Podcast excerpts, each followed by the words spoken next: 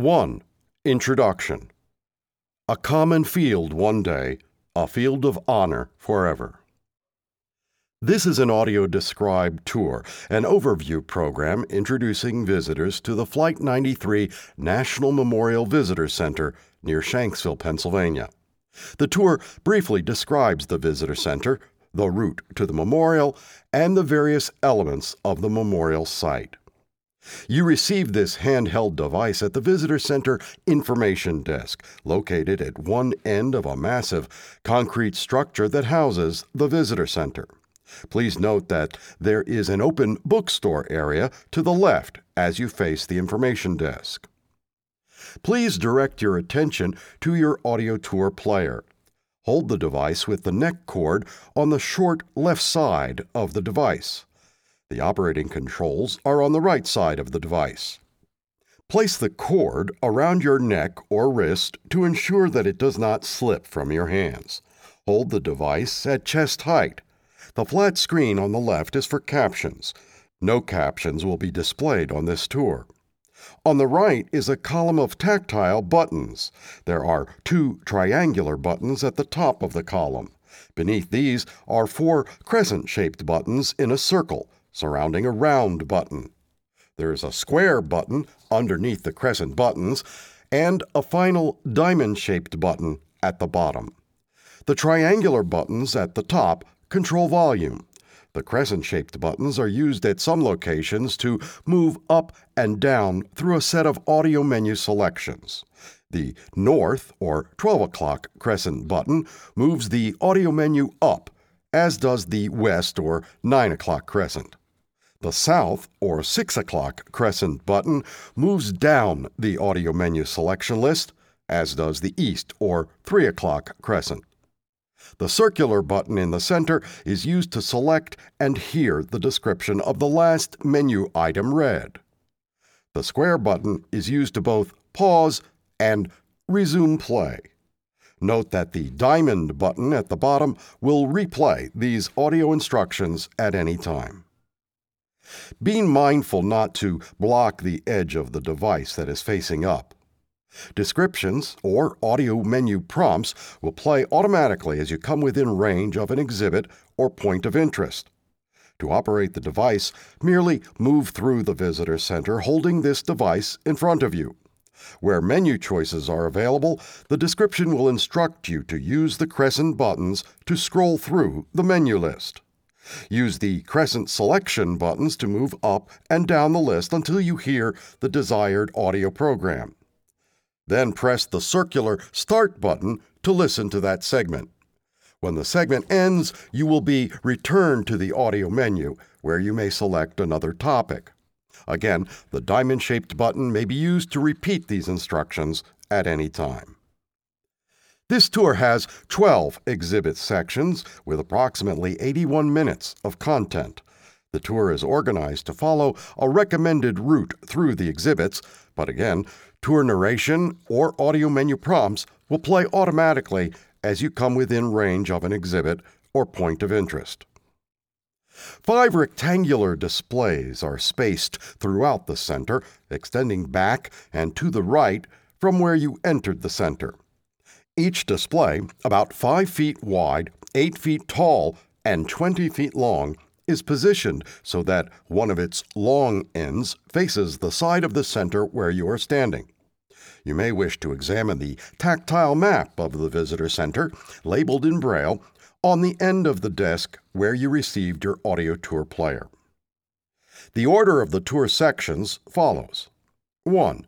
Introduction. 2. Exhibit 1A. 3. Exhibit 1B. 4. Exhibit 2A. 5. Exhibit 2B. 6. Exhibit 3A. 7. Exhibit 3B. 8. Exhibit 4A. 9.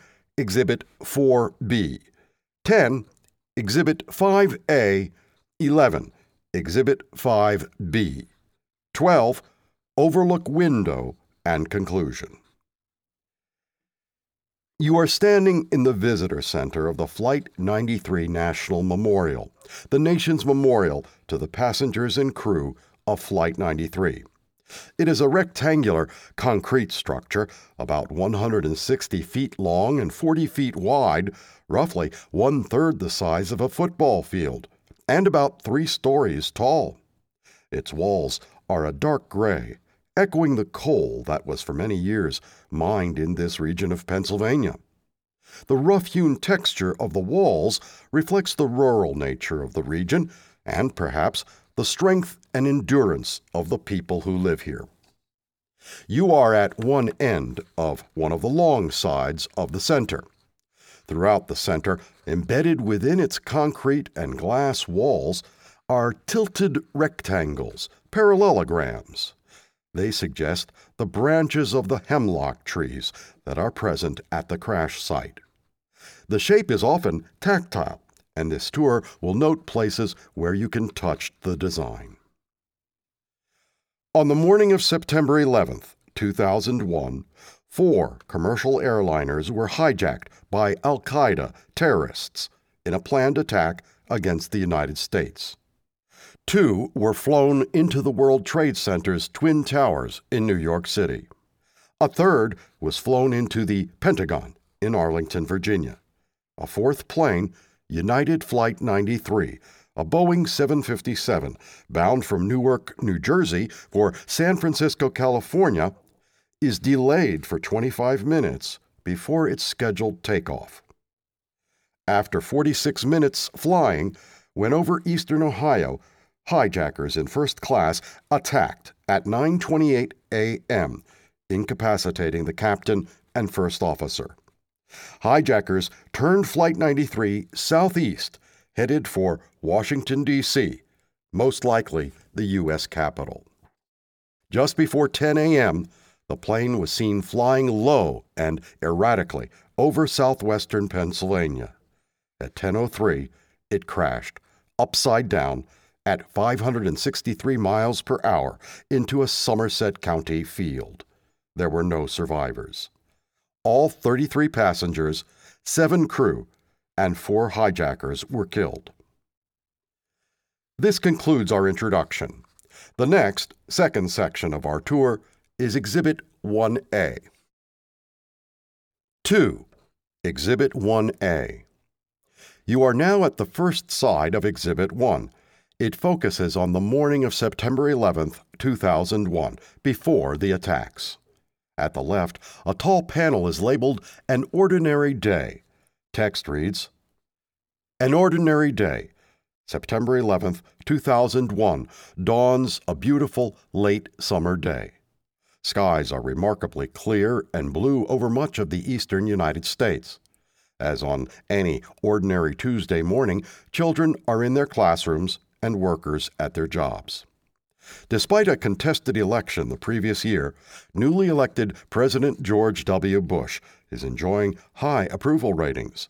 Congress is back in session. The United States is experiencing a time of relative peace and prosperity.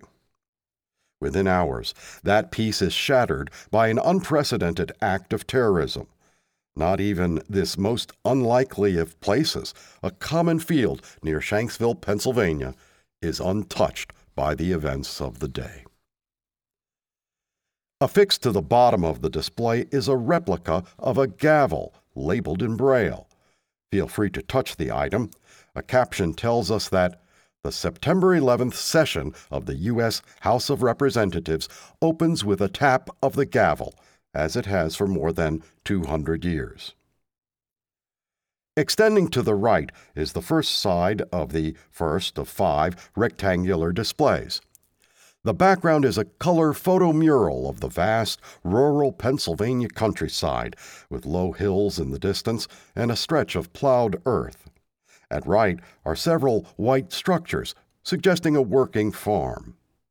Along the top of the display are the words it was a beautiful September morning with a blue sky, just a normal day.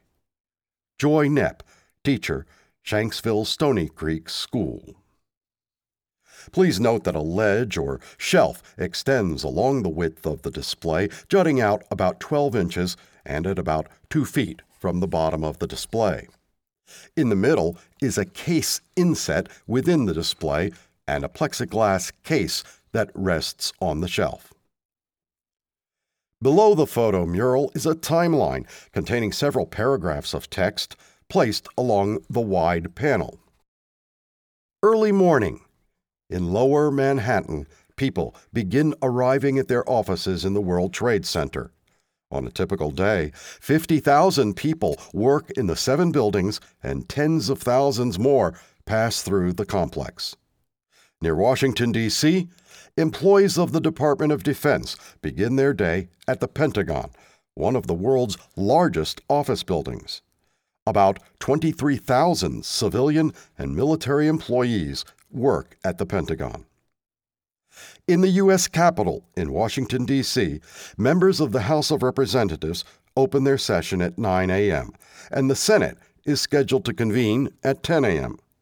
Both houses are finalizing plans for the state visit by the Australian Prime Minister on September 12th.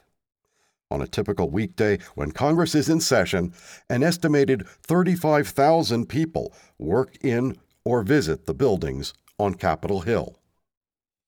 President George W. Bush is away from the White House, visiting a second grade classroom in Florida. First Lady Laura Bush is on Capitol Hill preparing to brief the Senate Education Committee.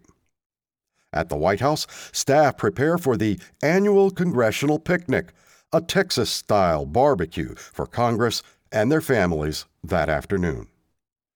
Almost 4,500 planes are in flight over the United States.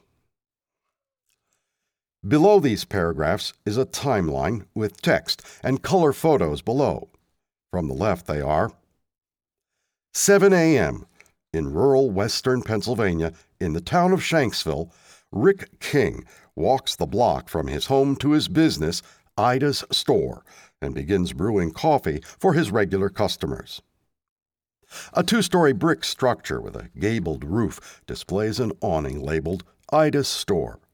The caption to this photo notes that Ida's Store is a local gathering place in Shanksville, Pennsylvania, a town of 245 people.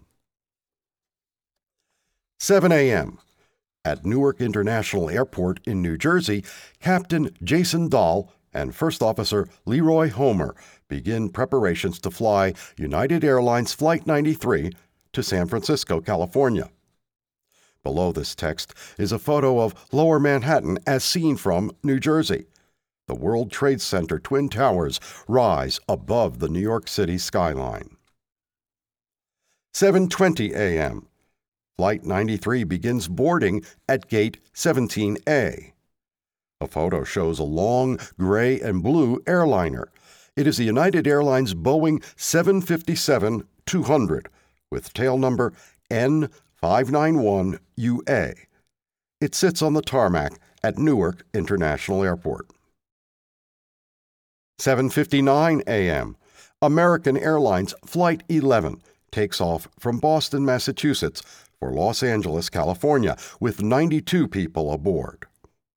Pictured here is an aerial view of the five sided Pentagon in Arlington, Virginia, near Washington, D.C. The Washington Monument stands in the distance at right like a tall white exclamation point. 8:14 a.m.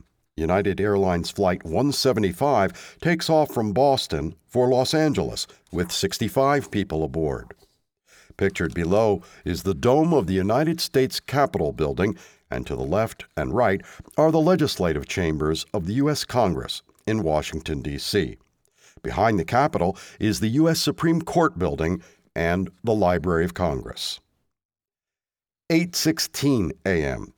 Classes begin at Shanksville Stony Creek School for approximately 490 children in kindergarten through grade 12. The color photo here depicts a yellow school bus at a stairway leading to the school in Shanksville, Pennsylvania. 8:20 a.m. American Airlines Flight 77 leaves Washington, D.C. for Los Angeles with 64 people aboard. 8:42 a.m. Flight 93 takes off with 44 people aboard after a delay of about 25 minutes due to heavy air traffic at Newark. Below this text is a black image of the United States covered with green dots. It is a map of approximately 4,500 commercial aircraft and general aviation in flight over the United States about 9:40 a.m. September 11th, 2001. A display case is inset at the center of the wall. Within the display case are a range of items. From left, a sign, Floor 107, a ring of keys, a stack of business cards in a holder, signage, Office of the Undersecretary of Defense, an Army captain's cap, a patch in the shape of the Pentagon and displaying an eagle as part of a seal of the armed forces, an invitation to the Congressional Texas style barbecue, a pass to the United States Senate chamber, and a wood gavel. Below the inset case is a case on the shelf. It contains a copy of the Wall Street Journal dated Tuesday, September 11, 2001.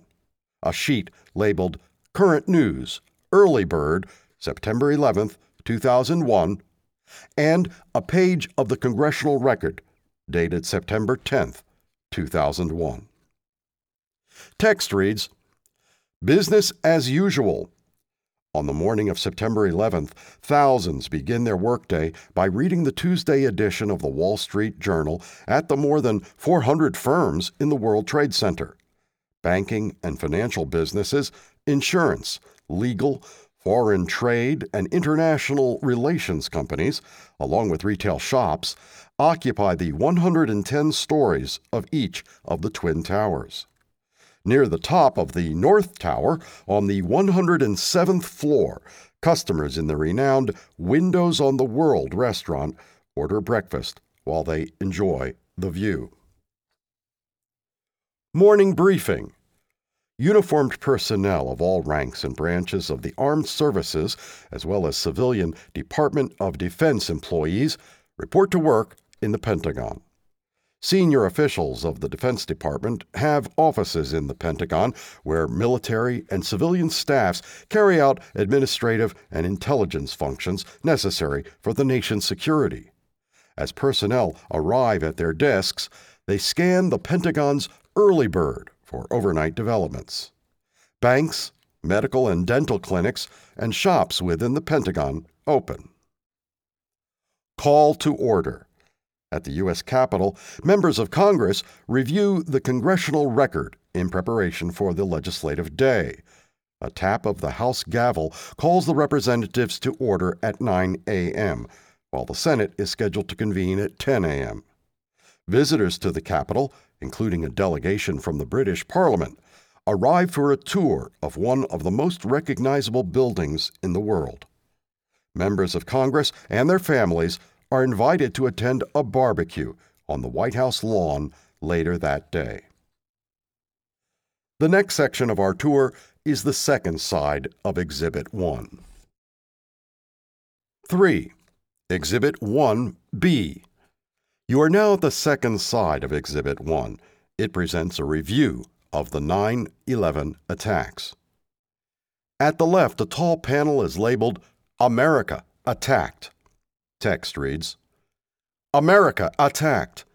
Throughout the summer of 2001, the United States intelligence community reports a dramatic increase in threats by terrorist groups. Many warnings point to Al Qaeda, a terrorist network based in Afghanistan, and their plans to attack overseas targets and unspecified U.S. interests. Though desperate to prevent attacks, intelligence agencies do not have specifics about a date, method, or target. By mid morning on September 11th, Al Qaeda brings international terrorism to United States soil. Terrorists hijack four airplanes to attack symbols of American power. In less than two hours' time, nearly 3,000 people are killed. Extending to the right is the second side of the first rectangular display. The background is a view of the Statue of Liberty standing at left in the foreground. In the back is a portion of the New York skyline. The entire scene is surrounded by a yellow haze. A caption reads Days after the attack, smoke from the destruction of the World Trade Center towers still drifts behind the Statue of Liberty in the New York harbor and shrouds the skyline of lower Manhattan. Along the top of the display are the words, A second plane hit the second tower. America is under attack. White House Chief of Staff Andrew Card to President George W. Bush, 9:05 a.m., September 11, 2001. A television monitor playing news reports from September 11, 2001, is located at the center of the skyline background. The following two quotes from the media are on either side of the monitor. This just in. You are looking at, obviously, a very disturbing live shot there. That is the World Trade Center, and we have unconfirmed reports this morning that a plane has crashed into one of the towers. CNN correspondent Carol Lin, 8:50 a.m. I don't want to alarm anybody right now, but apparently there it it felt just a few minutes ago like there was an explosion of some kind here at the Pentagon. NBC News correspondent Jim Miklaszewski, Pentagon, E-ring, 9:39 a.m. Below the monitor, at left, is an inset case with artifacts, including items pulled from the rubble of the World Trade Center and the ashes of the attack on the Pentagon. To the left of the case, text reads Al Qaeda's targets. Terrorists begin discussing the plane's operation as early as 1999. An early version of the plan calls for training pilots to hijack and crash commercial airliners into nine buildings on both coasts of the United States. The first operatives recruited for the plot obtain U.S. visas in 1999, and by 2000, the men that will fly the hijacked planes are enrolled in U.S. flight schools. Although numerous targets are discussed, the Al Qaeda plan eventually centers on buildings which represent the power of the U.S. economy, military, and government the World Trade Center, the Pentagon, and the White House, or more likely, the U.S. Capitol. Within the case are some of the 1.8 million tons of debris from the collapsed World Trade Center a piece of jagged steel, mangled tableware from the windows on the World restaurant, and a battered computer disk drive excavated more than five years after the attack.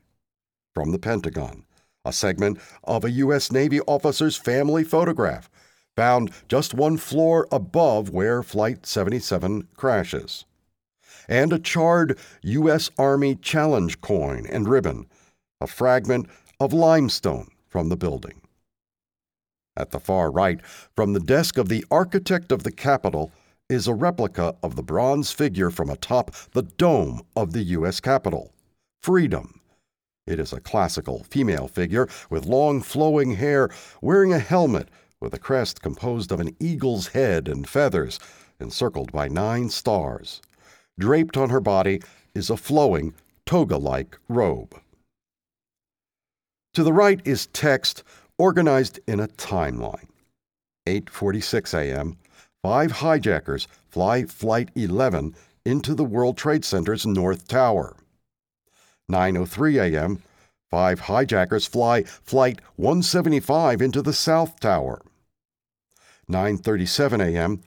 Five hijackers fly flight 77 into the west facade of the Pentagon. 9:45 a.m. Evacuation begins at the White House and U.S. Capitol. Below the text are several photos, from left to right. Flight 175 about to crash into the South Tower. Behind it is the North Tower, aflame and spewing thick black smoke. The west facade of the Pentagon, its rubble burning. And people running from the U.S. Capitol. To the right, text reads Loss of life. The death toll from the plane's impact and the collapse of the towers is staggering. Flight 11 hits floors 93 through 99 of the World Trade Center's North Tower, killing all on board and 1,470 people in and around the building. Flight 175 crashes into floors 77 through 85 of the South Tower, killing everyone on board and 695 people in and around the building. Additionally, 441 first responders are killed at the World Trade Center site. As Flight 77 hits the west facade of the Pentagon, the impact kills all on board and 125 people in the building. It is not known how many people lose their lives after September 11th as a result of exposure to toxins at Ground Zero. A shelf extends forward from the display about 12 inches and at about 2 feet from the bottom of the display. At left, two paragraphs of text discuss Al Qaeda and Osama bin Laden. Al Qaeda. Al Qaeda is formed in or around 1989 by a group of militant Islamists dedicated to opposing non Islamic governments with force and violence. By the 1990s, Al Qaeda is supporting terrorists around the world. Between 1996 and 2001, 10,000 to 20,000 fighters go through Al Qaeda supported training camps. Their network of terror stretches from Afghanistan to Southeast Asia to the United States, using the internet and television to recruit followers and spread its message. Osama bin Laden is Al Qaeda's founder spokesman, and main financial supporter. Al Qaeda provides other terrorist groups around the world with funds, training, and weapons, but bin Laden wants his organization to attack the head of the snake and hit the United States directly. In 1998, Al Qaeda operatives simultaneously set off bombs at two U.S. embassies in East Africa, and in 2000, attack the Navy destroyer USS Cole at anchor in Yemen. Osama bin Laden. Al Qaeda founder Osama bin Laden is born into a wealthy Saudi family in 1957 and even as a youth embraces a militant version of Islam. In 1980, he joins other disaffected Muslims to wage holy war, or jihad, in Afghanistan to expel Soviet occupying forces. After the Soviet withdrawal, bin Laden and others form Al Qaeda as a base for future jihad intent on attacking U.S. interests. The U.S. is considered an enemy because it is not governed according to Al Qaeda's extremist interpretation of Islam and supports infidel governments in Saudi Arabia, Egypt, and Israel. Al Qaeda opposes U.S. involvement in the 1991 Gulf War and the continuing military presence in the Arabian Peninsula. Bin Laden believes the U.S. is behind the oppression of Muslims around the world through its political influence, military power, materialism, and traditions of democracy and equality. In 1998, he proclaims To kill the Americans and their allies civilian and military, is an individual duty for every Muslim who can do it. Moving to the right, another timeline traces the development of Osama bin Laden's planning. 1980, Osama bin Laden travels to Afghanistan to help recruit fighters and finance the struggle against Soviet occupation. 1989, in Afghanistan and Pakistan, Osama bin Laden and other militant Islamists found Al Qaeda, which means the base. 1991. The leadership of Al Qaeda, including bin Laden, moves to the Sudan, sets up a network of businesses as well as training camps for terrorists, and remains there for five years before returning to Afghanistan. February 26, 1993, terrorists with ties to Al Qaeda detonate a truck bomb in a parking garage under the World Trade Center, killing six people and injuring more than 1,000. August 1996. From his camp in Afghanistan, Osama bin Laden issues a fatwa, a ruling by an Islamic leader entitled Declaration of Jihad against the Americans occupying the land of the two holy mosques. Expel the heretics from the Arabian Peninsula. The two holy mosques are in the cities of Mecca and Medina in Saudi Arabia. August 1998. Al Qaeda trained terrorists detonate bombs at the American embassies in Nairobi, Kenya, and Dar es Salaam, Tanzania, on August 7th, the eighth anniversary of the arrival of U.S. troops in Saudi Arabia. The attacks kill 224 people and injure about 5,000. On August 29th, the U.S. Navy launches an unsuccessful cruise missile attack against Osama bin Laden. Early 1999, Osama bin Laden and operational leader Khalid Sheikh Mohammed review plans for the 9 11 attacks. Bin Laden chooses the first four hijackers from among his followers in Afghanistan. June 1999. FBI places Osama bin Laden on its 10 most wanted fugitives list for his role in the 1998 embassy bombings and other terrorist activities.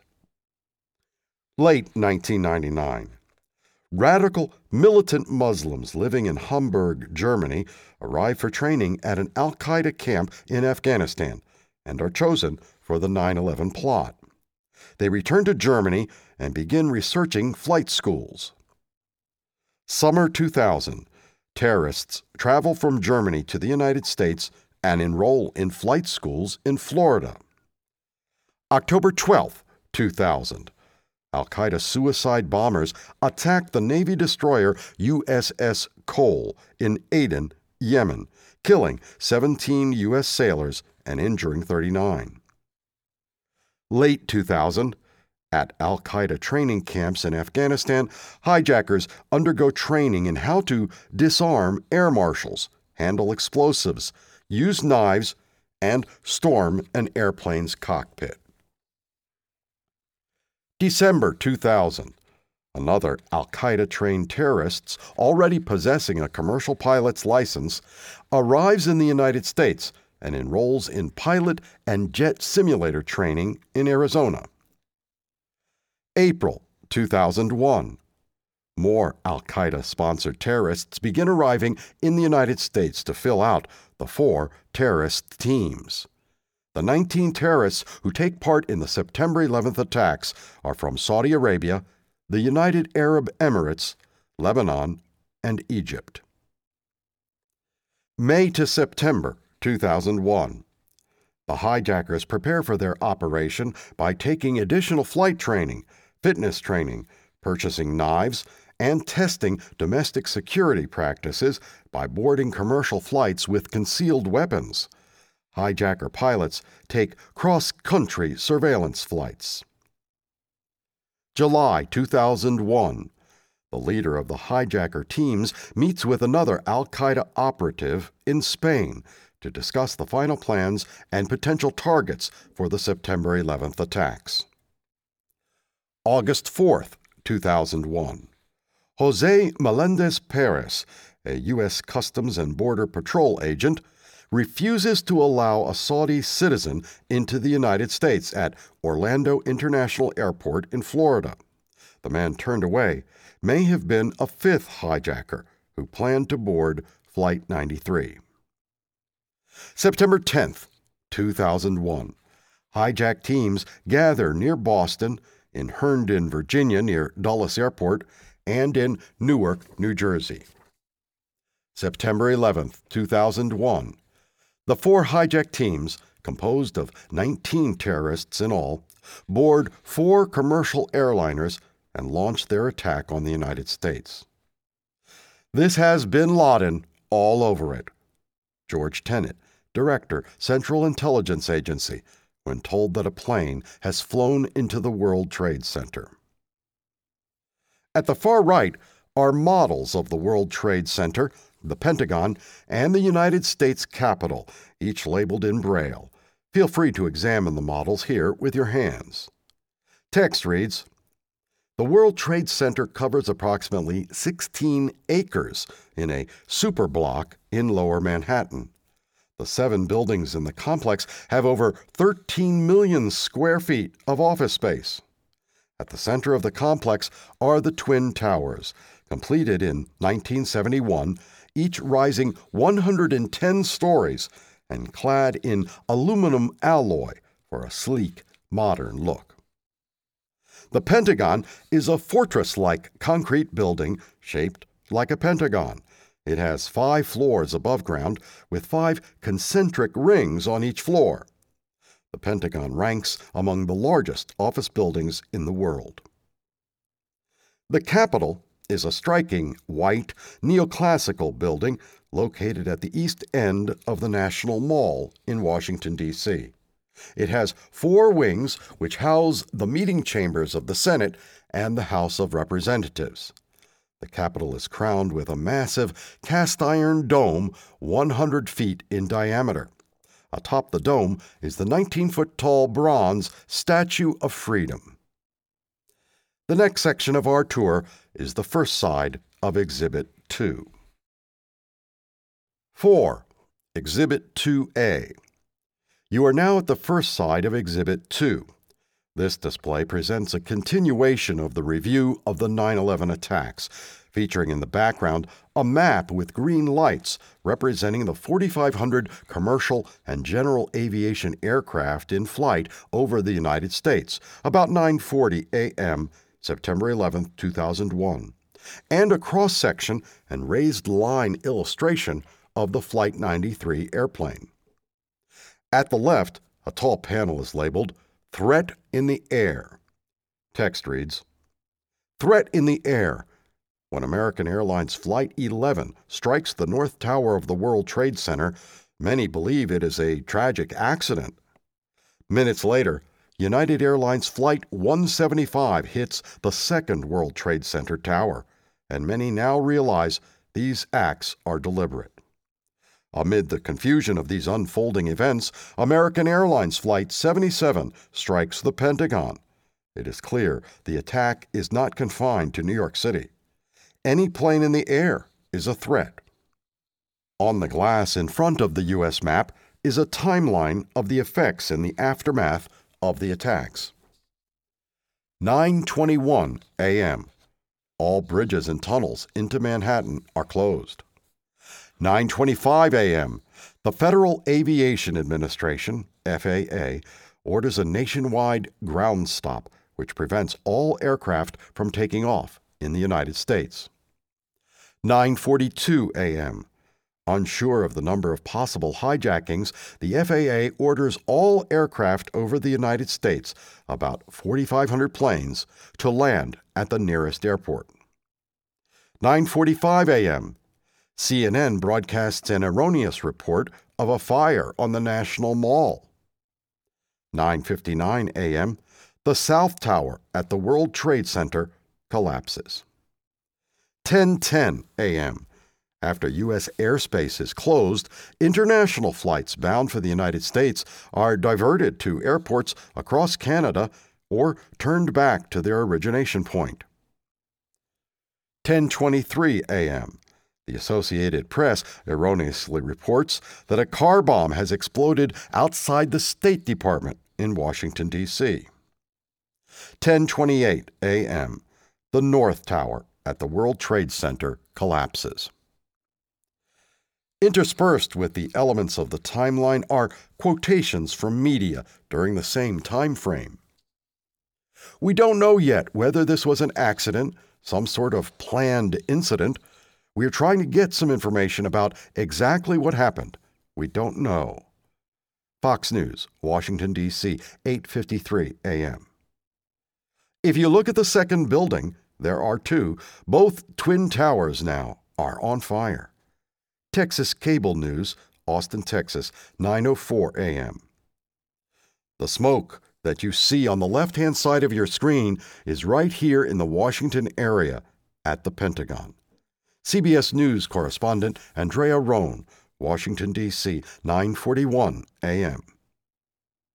The entire building has just collapsed. It folded down on itself, and it's not there anymore. ABC News correspondent Don Dahler reporting after the collapse of the second tower, 9:59 a.m. Almost all eyes are looking skyward. Police are training binoculars upward, apparently watching for more aircraft.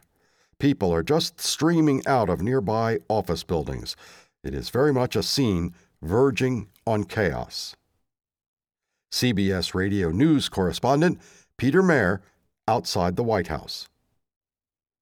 This is moments ago of the second plane coming in, and this is now in slow motion. Oh, this is terrifying, awful.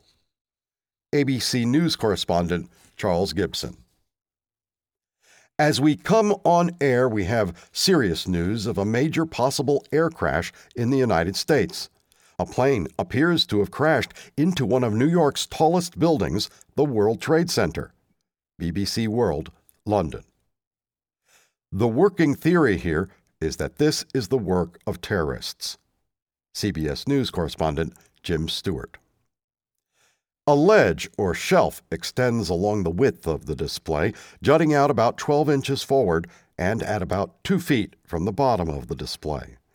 At left, in an inset case, are several ragged items a United Mileage Plus card in the name of Toshiya Kuge, Ms. Hilda Marcin's itinerary, and a parking entrance ticket from Newark Airport. A caption notes Boarding at Gate 17A. Toshiya Kuge is heading home to Japan, and Hilda Marcin is traveling to her daughter's house in California. Todd Beamer parks his car in the Newark Airport parking lot and pockets the ticket. Just to the right, text explains Flight 93. Flight 93, a Boeing 757 200, is configured to seat 182 passengers. However, the flight has only 33 passengers, 7 crew members, and 4 hijackers aboard. In 2001, this light load is not unusual. In planning the attacks, the hijackers chose flights that typically have few passengers on board, assuming they will encounter less resistance during the takeover of the planes. They also choose non stop cross country flights, so the planes will be carrying as much fuel as possible when they strike their targets. The model and key at the right show the seating assignments of the crew and the ticketed seats of the passengers and hijackers, and vacant seats, primarily toward the rear of the aircraft. Feel free to use your hands to trace the raised line outline of the 154 foot long plane to the left and area seating diagram to the right. In the seating diagram, seats occupied by passengers, crew members, and hijackers are identified with raised numbers and braille. To the right is a listing of the flight crew, first class passengers, and coach passengers. Flight Crew 1. Captain Jason M. Dahl, Littleton, Colorado. 2. First Officer Leroy Homer, Marlton, New Jersey. 3. Deborah Jacobs Welsh, Flight Attendant, New York City, New York, assigned to First Class. Lorraine G. Bay, Flight Attendant, East Windsor, New Jersey, assigned to Coach. 5. Wanda Anita Green, flight attendant, Oakland, California, Linden, New Jersey, assigned to first class. 6. Sandy Waugh Bradshaw, flight attendant, Greensboro, North Carolina, assigned to coach. 7. C.C. Ross Lyles, flight attendant, Fort Pierce, Florida, assigned to coach. First class passengers 1B, Ziad Jarrah, Lebanon. 2A, Linda Gronlund, Greenwood Lake, New York. 2B, Joseph DeLuca, Succasunna, New Jersey. 2D, Edward Porter Felt, Matawan, New Jersey. 3C, Ahmed Al Nami, Saudi Arabia. 3D, Saeed Al Ghamdi, Saudi Arabia.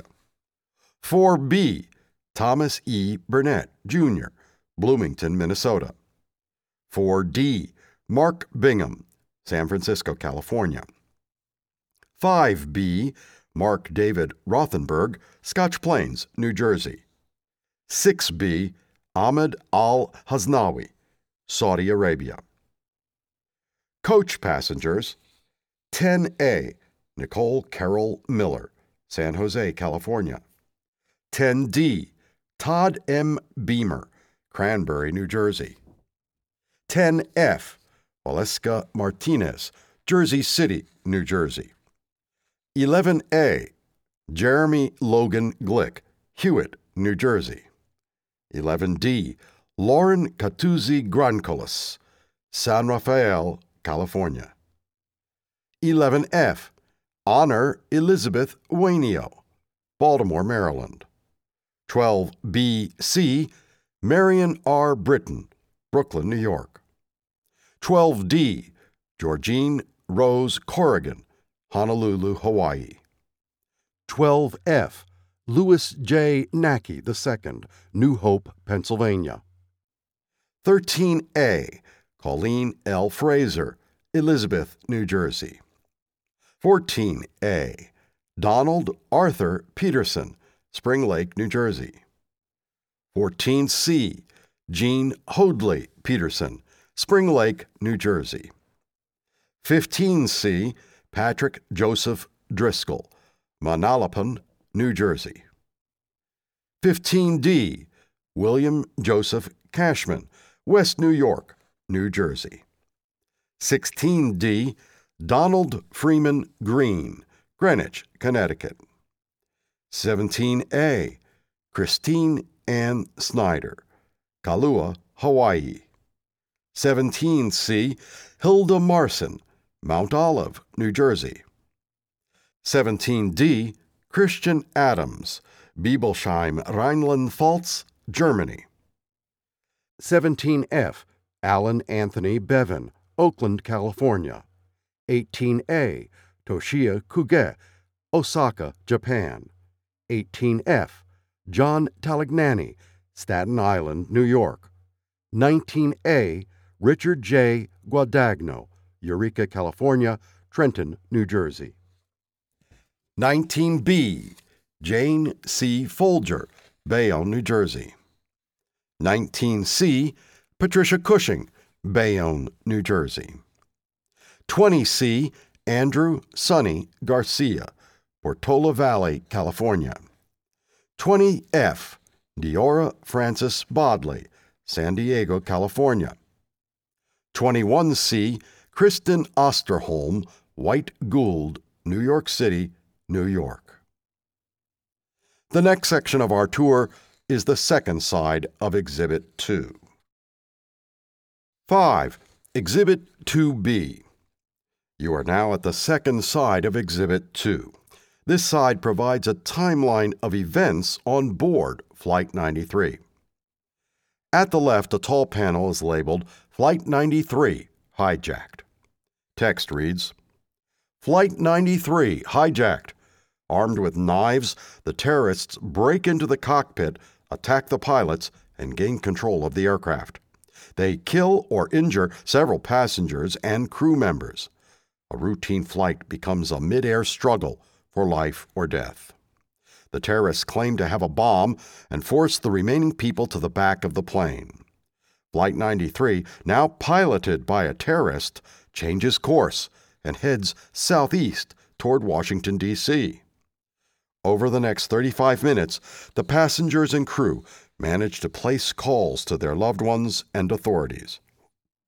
After learning that their aircraft is part of a larger attack on the country, they quickly share information and decide to act.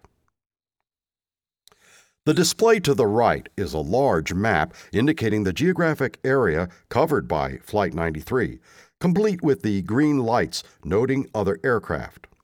Along the top of the display are the words, Beware any cockpit intrusion. United Airlines dispatcher Ed Ballinger, message sent to Flight 93, received at 9:24 a.m. To the left, a panel tells of the common strategy. The protocol in place on September 11th, based on previous experience with hijackings, leads the aviation industry and the FBI to recommend that airline crews refrain from attempts to overpower or negotiate with hijackers. Instead, crews are trained to delay and cooperate in hopes of safely landing the plane. The strategy operates on the assumption that hijackers will issue demands for ransom, asylum, or release of prisoners. The common strategy offers little direction for a suicide hijacking. The Flight 93 flight path extends in almost a straight line from Newark, New Jersey to just south of Cleveland, Ohio. It then makes a U turn and heads southeast, where it passes to the south of Pittsburgh, curves sharply, then ends at Shanksville, Pennsylvania. A dotted line traces a path from there to Washington, D.C. Numbers along the path are keyed to explanations below. Text reports that you can trace the path of Flight 93 after takeoff from Newark. For the first 45 minutes, the flight path is a nearly straight, smooth, westward line.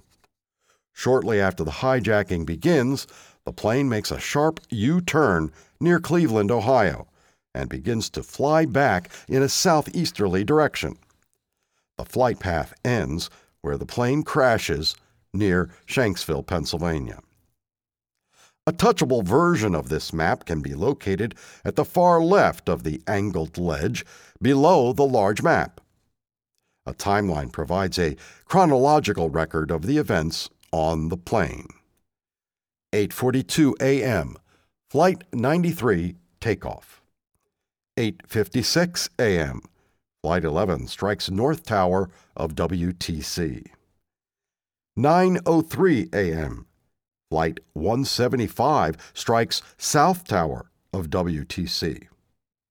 9:28 a.m. Flight 93 terrorist takeover.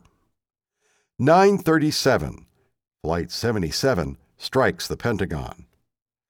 9:57 a.m. Flight 93 struggle with terrorists begins. 10:03 a.m. Flight 93 crash.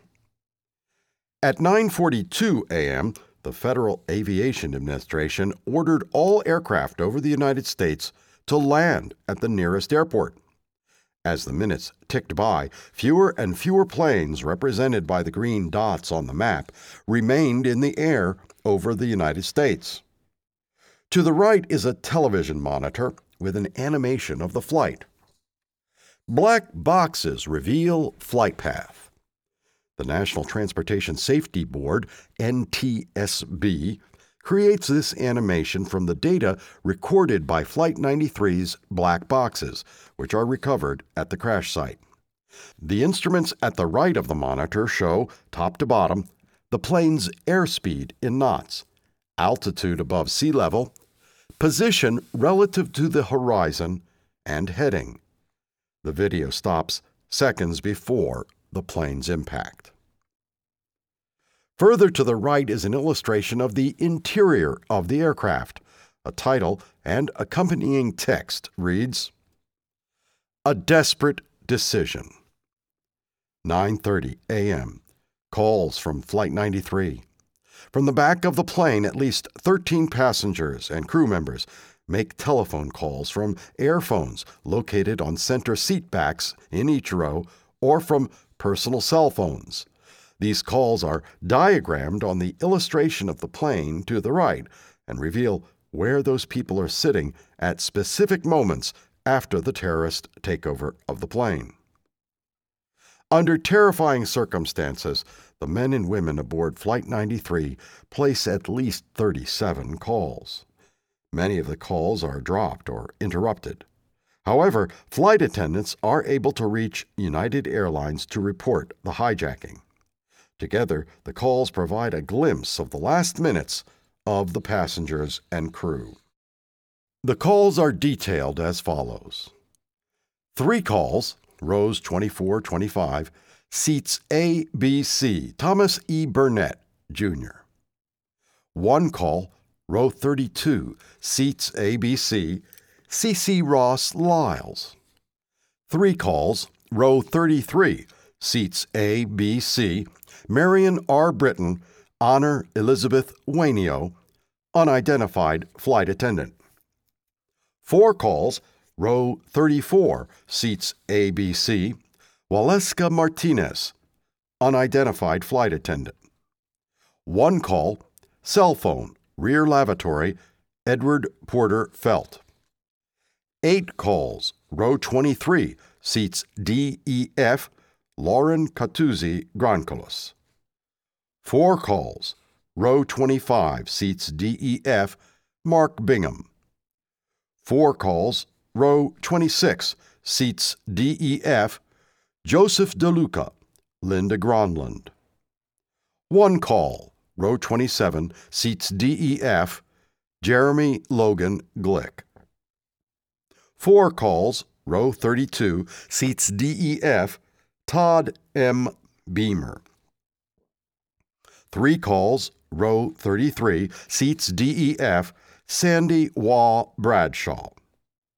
One call, cell phone, unknown location, CC Ross Lyles. Several cell phone calls from passengers are reported by family members, but not documented by the FBI. An additional timeline illustrates the passenger's plan to fight back. A plan to fight back. 9:30 a.m. Passenger Tom Burnett learns from his wife that two planes have crashed into the World Trade Center. 9:37 a.m. During a 20-minute airphone call, passenger Jeremy Glick tells his wife that the passengers and crew are voting on whether to storm the cockpit. 9:44 a.m. Passenger Tom Burnett tells his wife that a group of us are getting ready to do something. 9:50 a.m. During a 7-minute call, flight attendant Sandy Bradshaw tells her husband that the passengers are discussing how to overpower the hijackers, including preparing hot water to throw on them. 9:55 a.m. Speaking with an airphone operator, passenger Todd Beamer asks her to pray with him.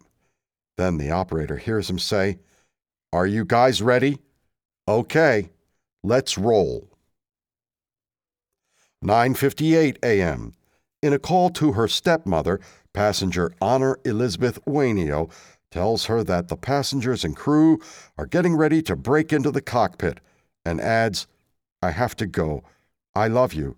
Goodbye. 9:58 a.m. Passenger Edward Felt places one of the final calls, dialing 911 on his cell phone and connecting with a dispatcher in Westmoreland County, Pennsylvania.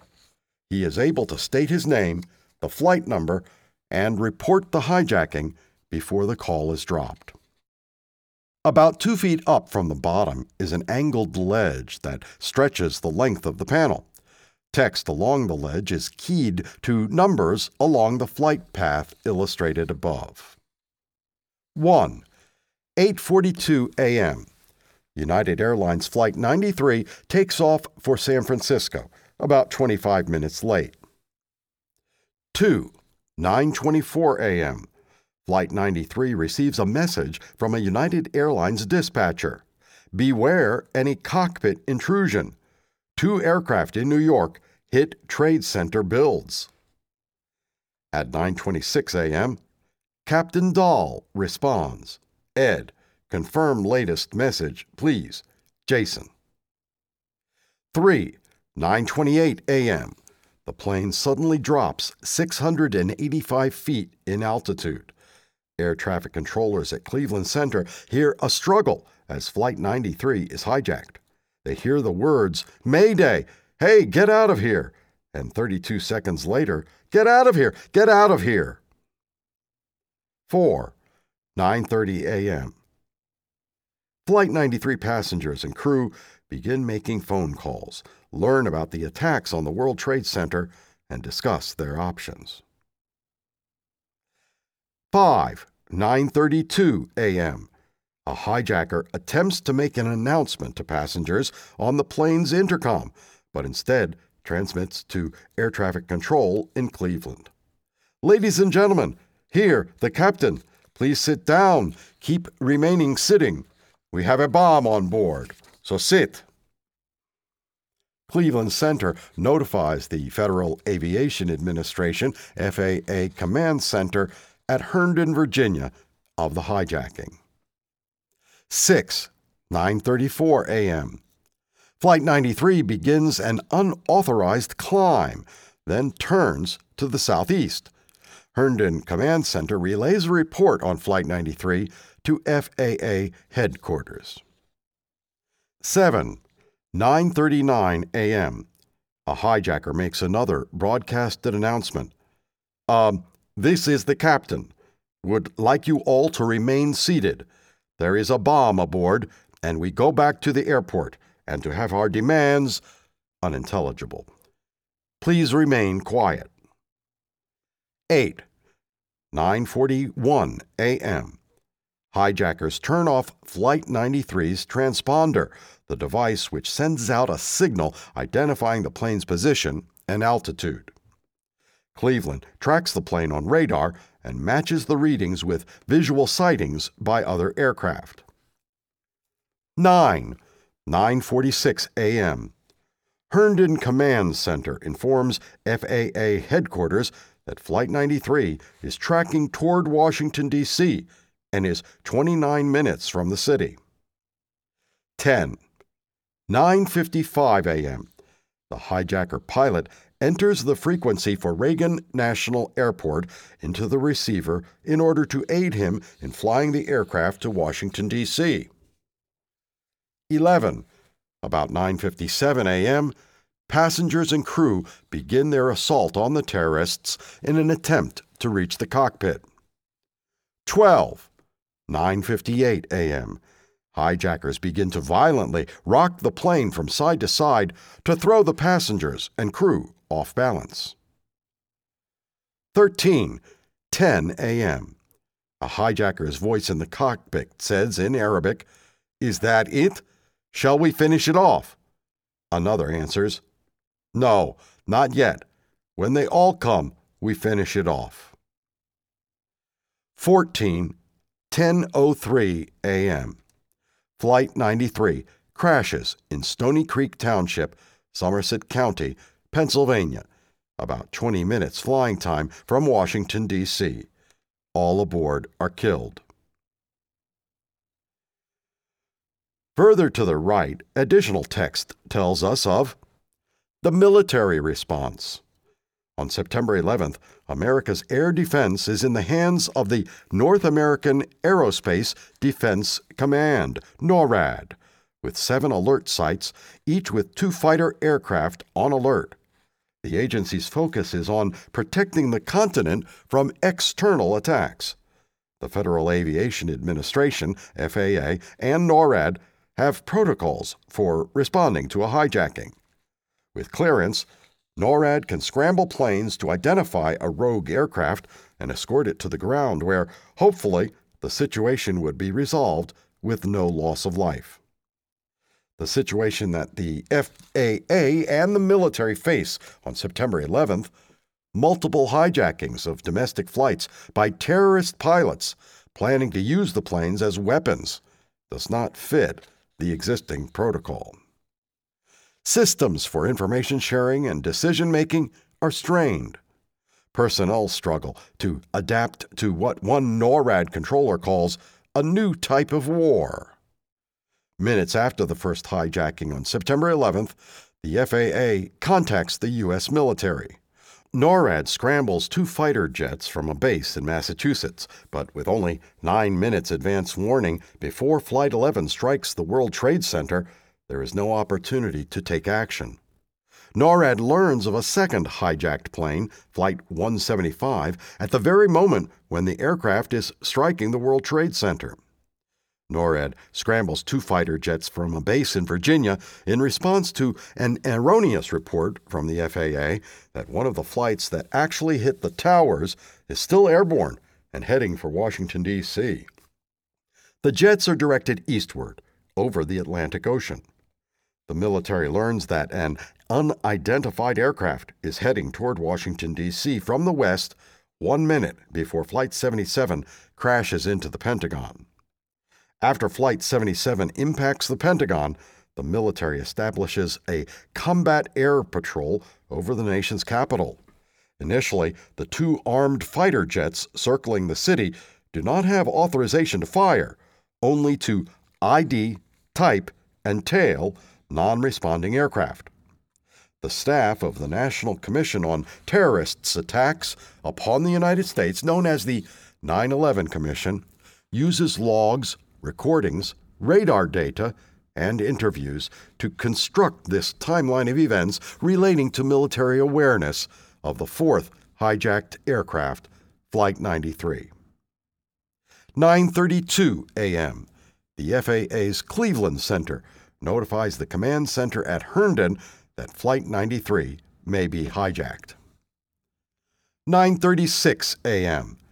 Cleveland Center asks Herndon Command Center if anyone has requested military assistance to intercept the hijacked plane and is told that this decision has to come from higher up the chain of command. 10:03 a.m.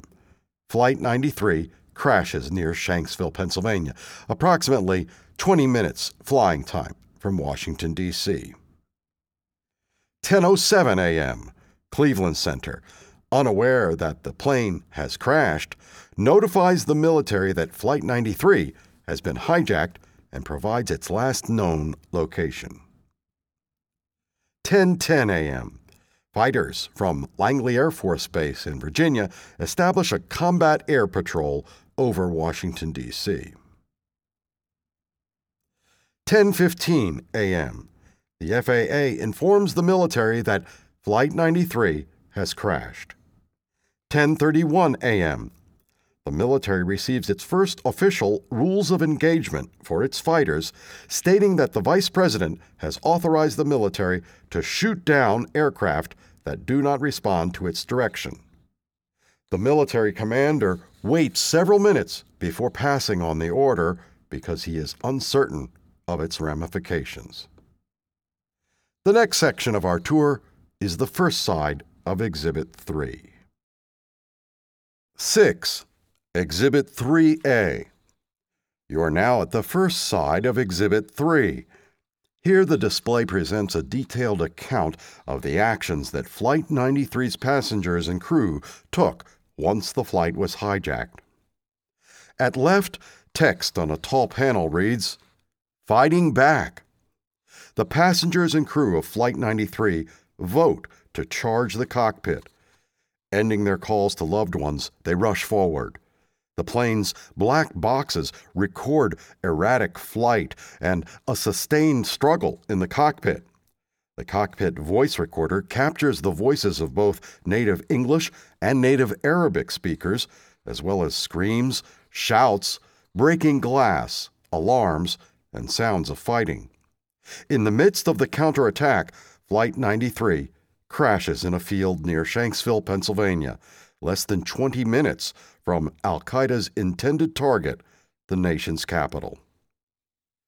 Below this text is a narrow horizontal inset behind plexiglass. It contains an answering machine with a telephone handset.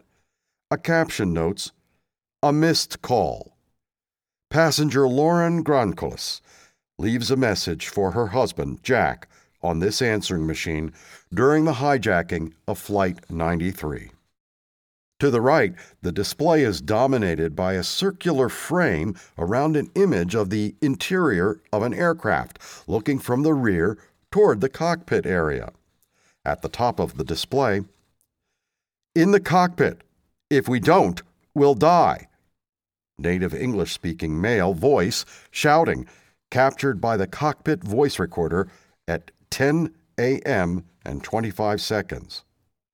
Below, text reads This illustration provides the view from the rear of the plane where passengers and crew are making calls, forced to spend their final moments.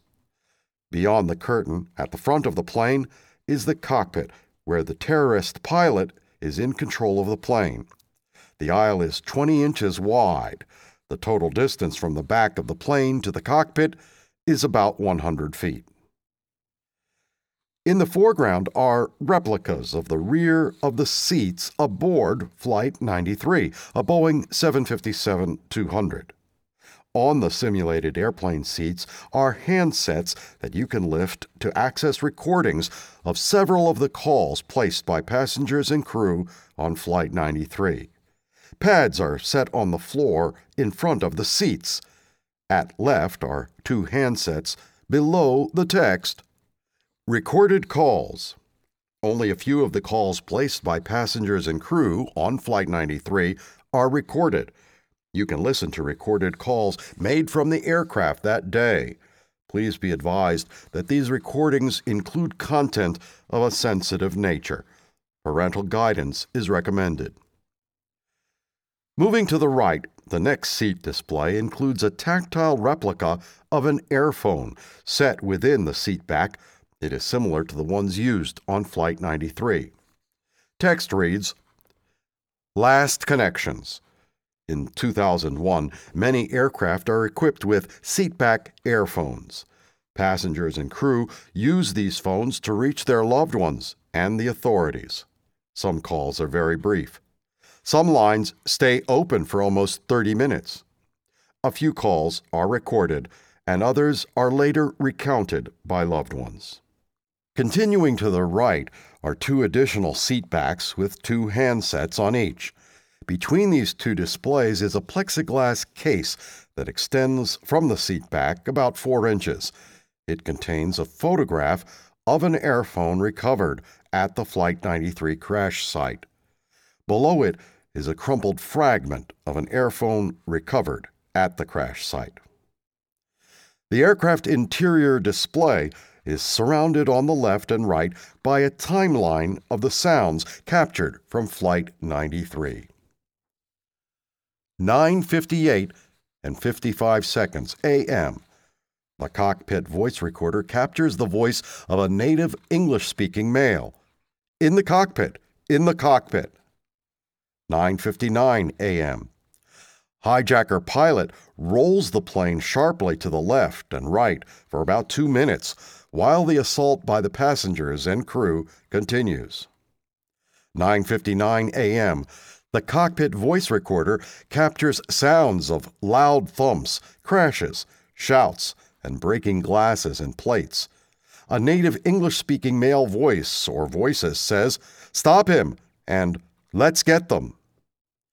10 a.m. Hijacker pilot pitches the nose of the plane up and down to disrupt the assault, then stabilizes the plane. 10:01 a.m. The cockpit voice recorder captures the hijacker's decision, spoken in Arabic, to crash the plane. Is that it? I mean, shall we put it down? Yes, put it in it and pull it down. 10:03 and 7 seconds a.m. The cockpit voice recorder captures the sounds of a native English speaking man shouting loudly, No! 10:03 and 11 seconds a.m. Flight 93 crashes with the hijackers still at the controls about 20 minutes flying time from Washington D.C. The next section of our tour is the second side of Exhibit 3. 7. Exhibit 3B. You are at the second side of Exhibit 3. Here, the display presents a description of the immediate aftermath of the Flight 93 crash.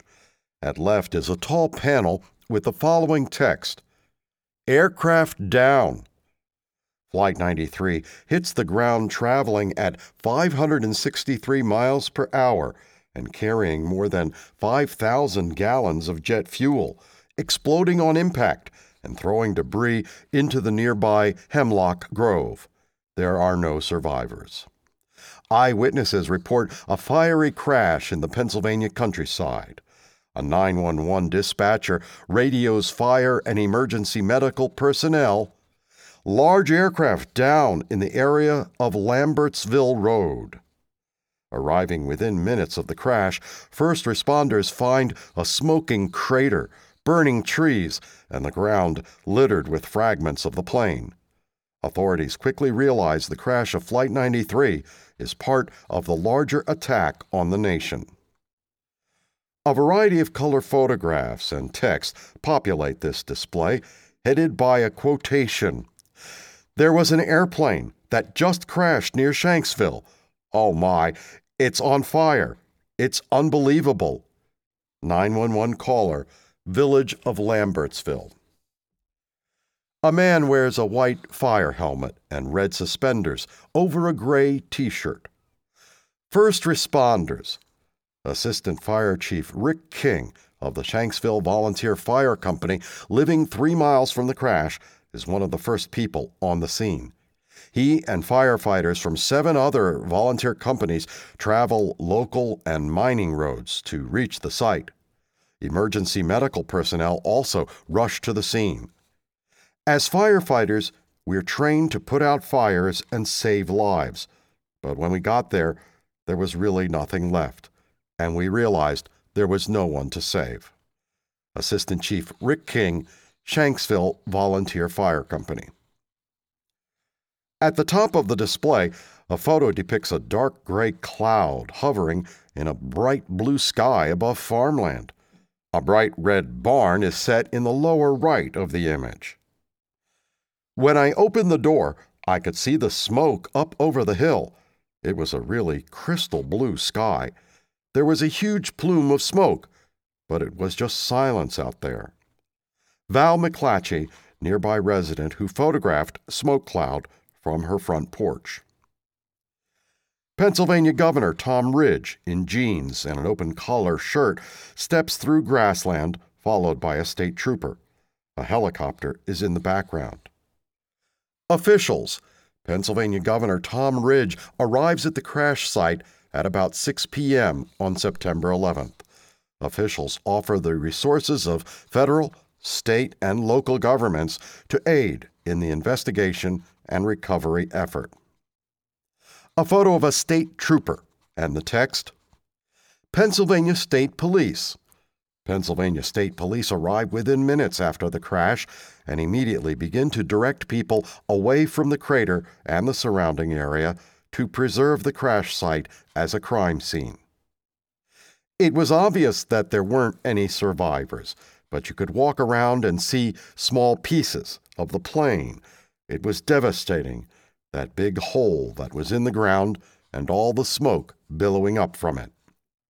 Trooper Joseph Grove Pennsylvania State Police.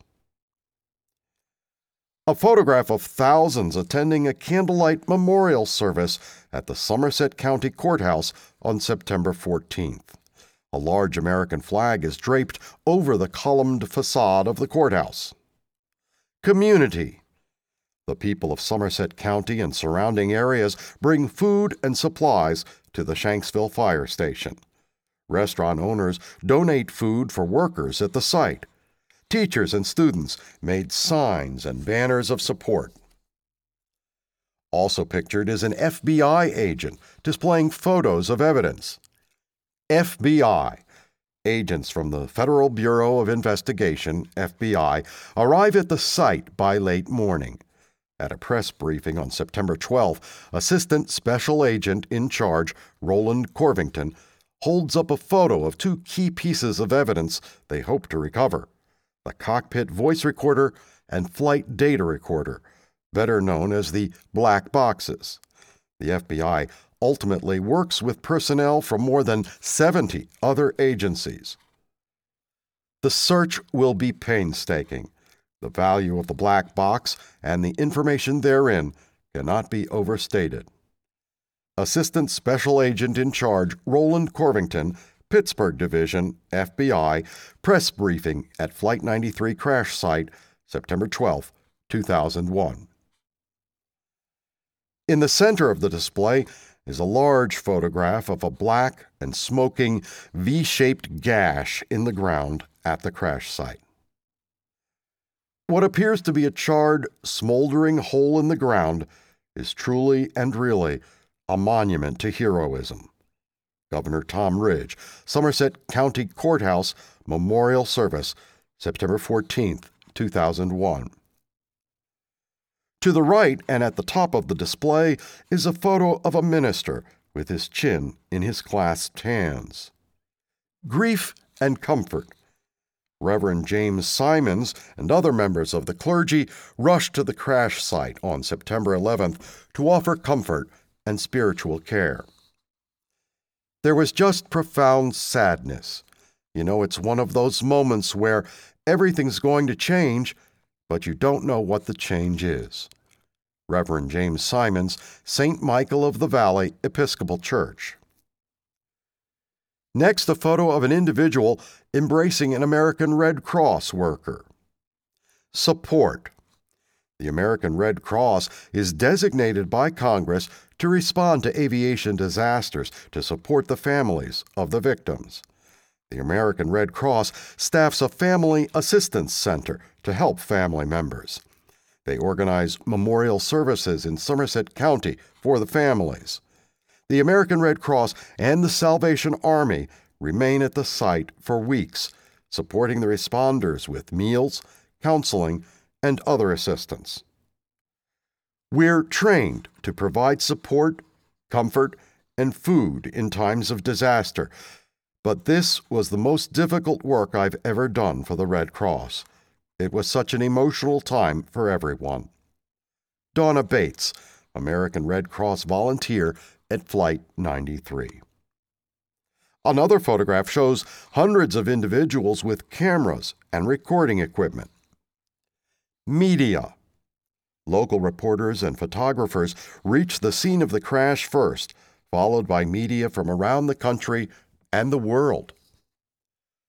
The scene here, the only way to describe it is haunting.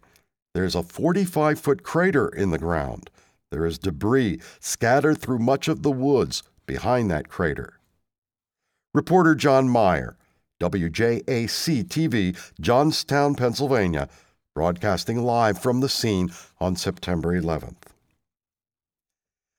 Stretching along the width of the display, at about two feet from the bottom, is an angled ledge that extends about 16 inches out from the display. At the far left is a television monitor with aerial images of the crash site. At 11:30 a.m., Corporal Jeff Braid of the Pennsylvania State Police begins filming the crash site from a helicopter. Immediately to the right, within a wide plexiglass case, is some of the wreckage of Flight 93. Items include electrical wires, pieces of cloth, and fragments of metal and plastic. The violence of the 563 mile per hour crash reduces the 154 foot long aircraft to unrecognizable fragments. This debris and thousands of other pieces of wire, metal, and insulation is scattered across acres of field and woodland. One of the few large pieces of debris recovered measures just six feet by seven feet. At the far right side of the ledge is a tactile model of the crater created by the crash of Flight 93. The inverted plane crashes into ground previously disturbed by mining, leaving a crater. On this model, you can feel the impression of the wings, tail, and engines. The explosion throws aircraft debris and fuel into a nearby hemlock grove and fire destroys portions of about 100 trees. Three points on the model are labeled A, B, and C, and they correspond to a key on a placard at right, also noted in Braille. Model key A, fuselage impression. B. Wing impression. C. Burned hemlock trees. The next section of our tour is the first side of Exhibit 4. 8. Exhibit 4A. You are at the first side of Exhibit 4. This display presents an overview of the investigation concerning 9 11 and the Flight 93 crash. The tall panel at right is titled A Crime Scene.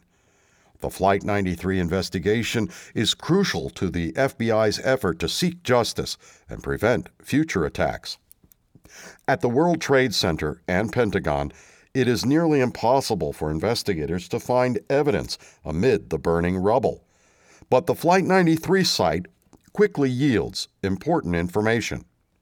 The FBI's first priority is to recover the black boxes, Hundreds of investigators comb the crash site collecting evidence. Other agents interview those who received calls from Flight 93 and follow thousands of leads. Investigators are able to recover only a small percentage of the human remains.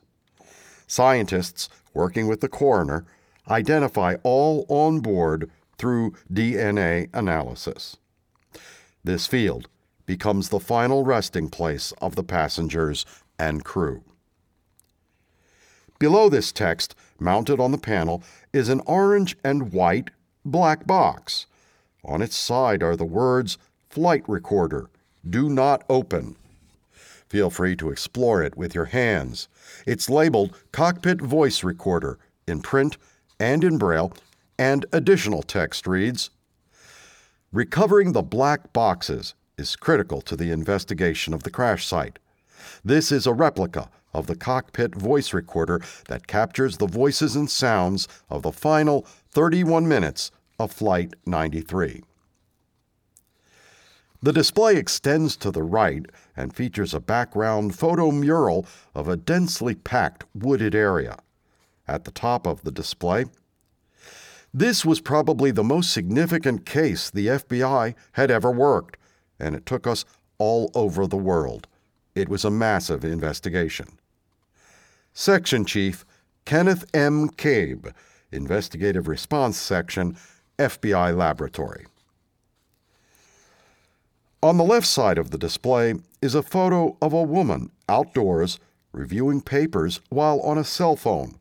She is Special Agent Andrea Dahman, Andrea Dahman, special agent and team leader of the FBI's Pittsburgh Evidence Response Team, reaches the crash site about 3 p.m. on September 11th.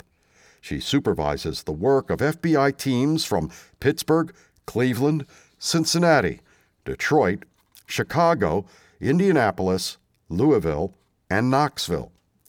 They painstakingly comb the debris field inch by inch and examine material excavated from the crater. The teams gather fragments of the plane, recover the remains and personal effects of the passengers and crew, and search for evidence. The FBI works with experts from the National Transportation Safety Board, the Federal Aviation Administration, the Bureau of Alcohol, Tobacco, and Firearms, and United Airlines. Hundreds of Pennsylvania State Police troopers set up a perimeter around the site and provide 24 hour security. In all, about 1,500 people from more than 70 agencies respond to the incident.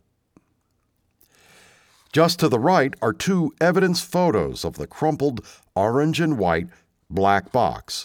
One depicts the voice recorder as it was excavated from a depth of 15 feet in the crater. The other shows the flight recorder at a depth of 25 feet. The black boxes. The black boxes record and store valuable information about a flight. The cockpit voice recorder captures sounds in the cockpit, and the flight data recorder preserves technical information about the flight.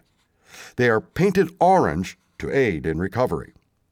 These photographs show both instruments as they are recovered from the crater on September 13th and 14th, 2001. Flight 93's black boxes prove critical to the investigation of the September 11th attacks, since no boxes are recovered at the World Trade Center, and at the Pentagon, only the flight data recorder yields information. Further to the right is a plexiglass case holding debris from the Flight 93 aircraft, the partial nose number 5491, a crushed piece of the fuselage pierced by metal fragments, and a crumpled piece of the tail section. Below is a plexiglass case with remnants of a routine flight. Items used in the daily tasks of the flight crew are recovered at the crash site. The items include twisted pieces of silverware, a charred seat belt, a torn safety instructions card, a burned altitude chart, and a stained flight attendant's guide. A step to the right is a television monitor inset at the top of a tall panel. The FBI leads an intensive 13 day investigation at the Flight 93 crash site. In this video, investigators describe the search for evidence and the recovery effort. Below the text, hanging on the panel, are four handsets you can use to listen to the video. The next panel, under the heading FBI Laboratory, displays evidence photos of a red bandana and two of numerous weapons, a utility tool, and a knife recovered at the crash site. Evidence Evidence recovered at the Flight 93 crash site is used in the sentencing trial of terrorist Zacarias Moussaoui. Evidence photos of a singed handwritten document, The Last Night. The FBI recovers the terrorist's handwritten instructions titled The Last Night from the crash site and finds the same document in the possessions of the other September 11th hijackers and a photo of a blue Visa card, a link to Al Qaeda. A bank card belonging to the terrorist pilot on Flight 93 is a key piece of evidence recovered at the crash site. It is found at the base of a tree in the hemlock grove. With the account number, investigators begin to trace the flow of money to the terrorists. Another step to the right is a photo of a bespectacled man standing near the crash site, his eyes downcast. Somerset County Coroner Wally Miller.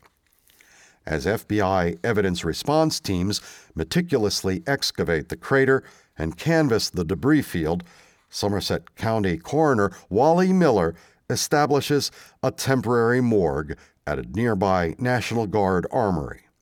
At the morgue, the federally deployed Disaster Mortuary Operational Response Team, DMORT, processes the human remains using fingerprints, x rays, dental records, and ultimately DNA.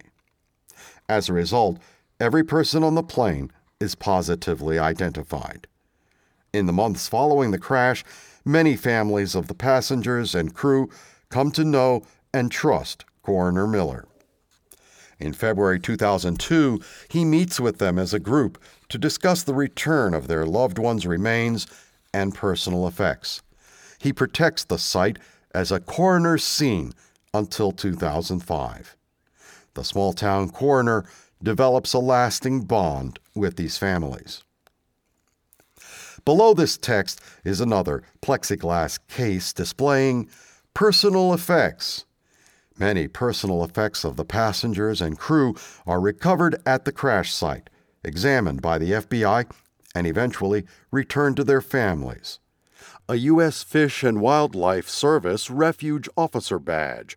Richard Guadagno, manager of Humboldt Bay National Wildlife Refuge, is going home to California on Flight 93. His badge is recovered at the crash site an identification badge featuring the color photo of a young man. Todd Beamer is traveling on business for the Oracle Corporation and carries his employee identification badge with him on the plane. A singed driver's license. Colleen Fraser is flying to a conference on the West Coast. Her New Jersey driver's license is recovered at the crash site. A vial of soil.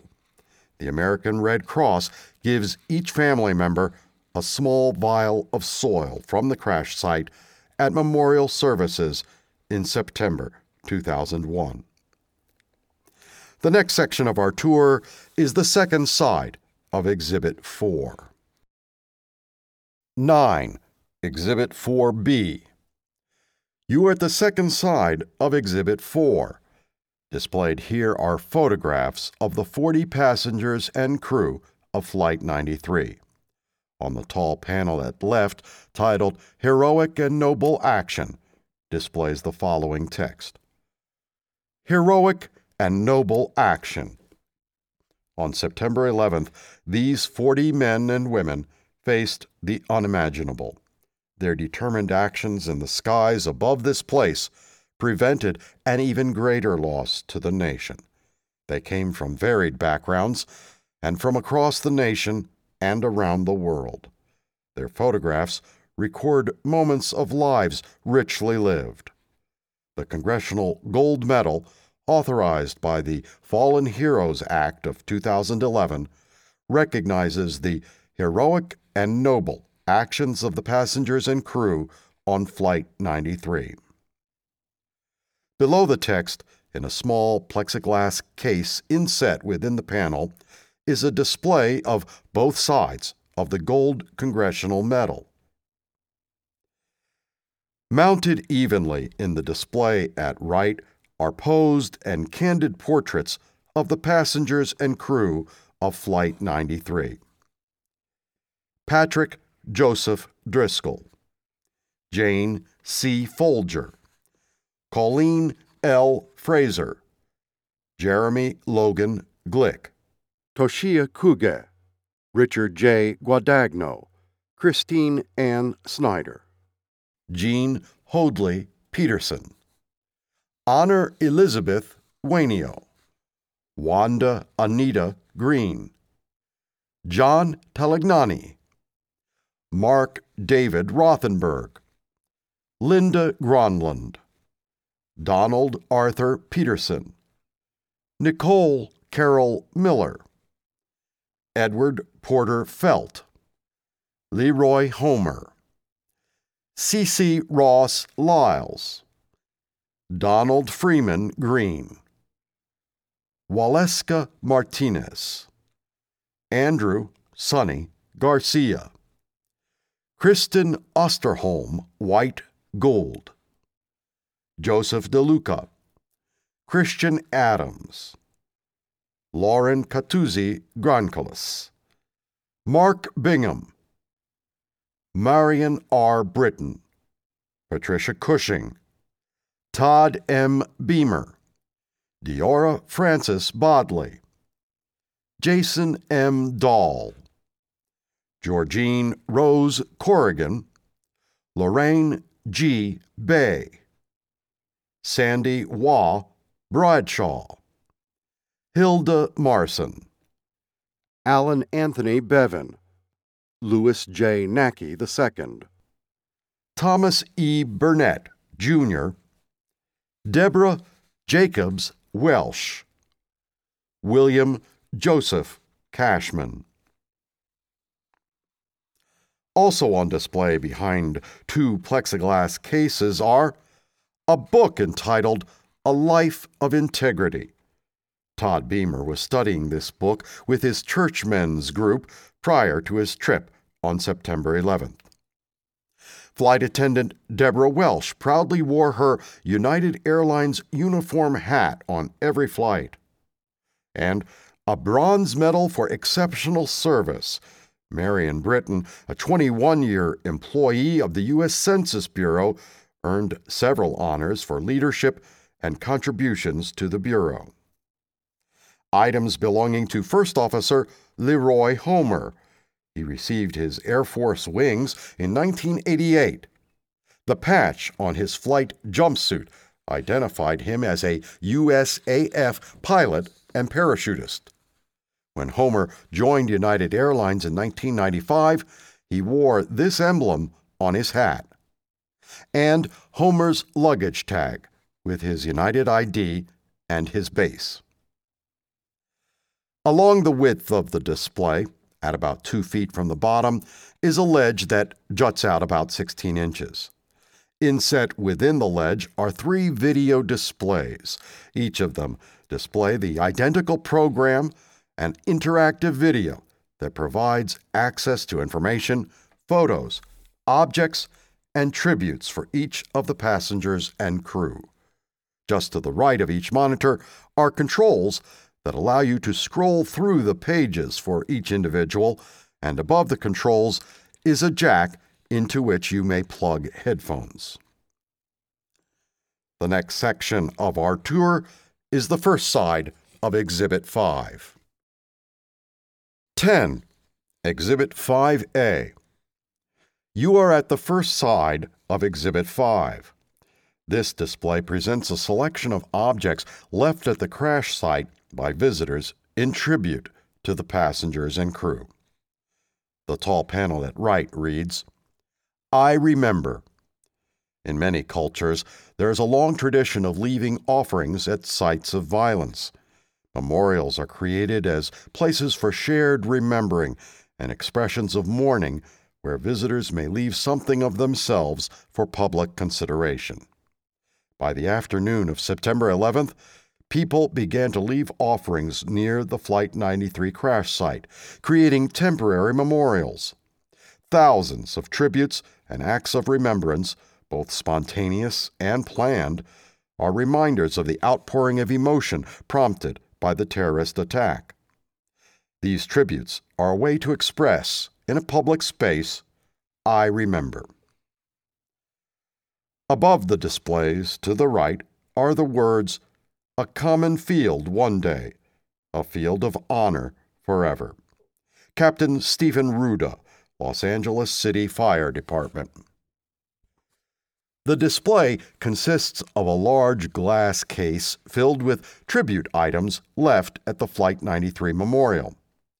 Inside the glass display case is a television monitor that includes video of a speech by President George W. Bush 2001 to 2009, the display of a massive U.S. flag, about as wide as nine car lengths, unfurled near the crash site, and a floral tribute with a U.S. flag.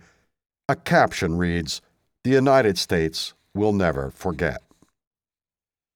The tribute items on display include a tribute quilt, including Captain Ruda's message, A Common Field One Day a field of honor forever.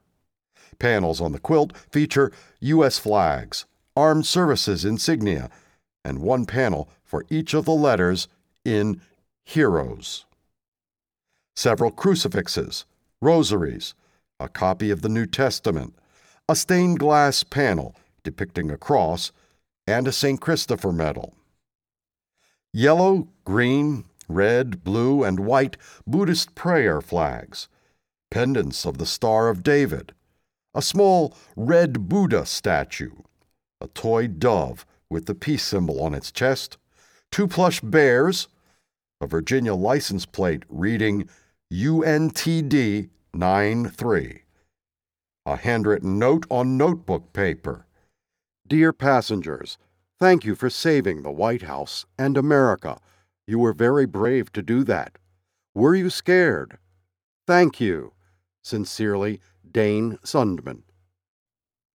And a typed missive God chose our fields of Shanksville to lay you to rest. We'll take care of you now. You are the heroes of all America. This is our thanks. God bless the crew and passengers of Flight 93. Sam and Connie Stivanis and Jeff Cooper, Indian Lake three small sculptures in the shape of angels with red and white stripes and a blue field with white stars.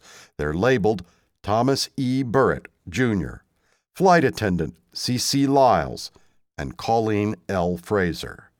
The sculptures stand in front of a color photo of other angels with American flags, a copy of the Constitution of the United States and the Declaration of Independence, three paper cranes, and a teddy bear wearing a bib inscribed with the words, Let's Roll.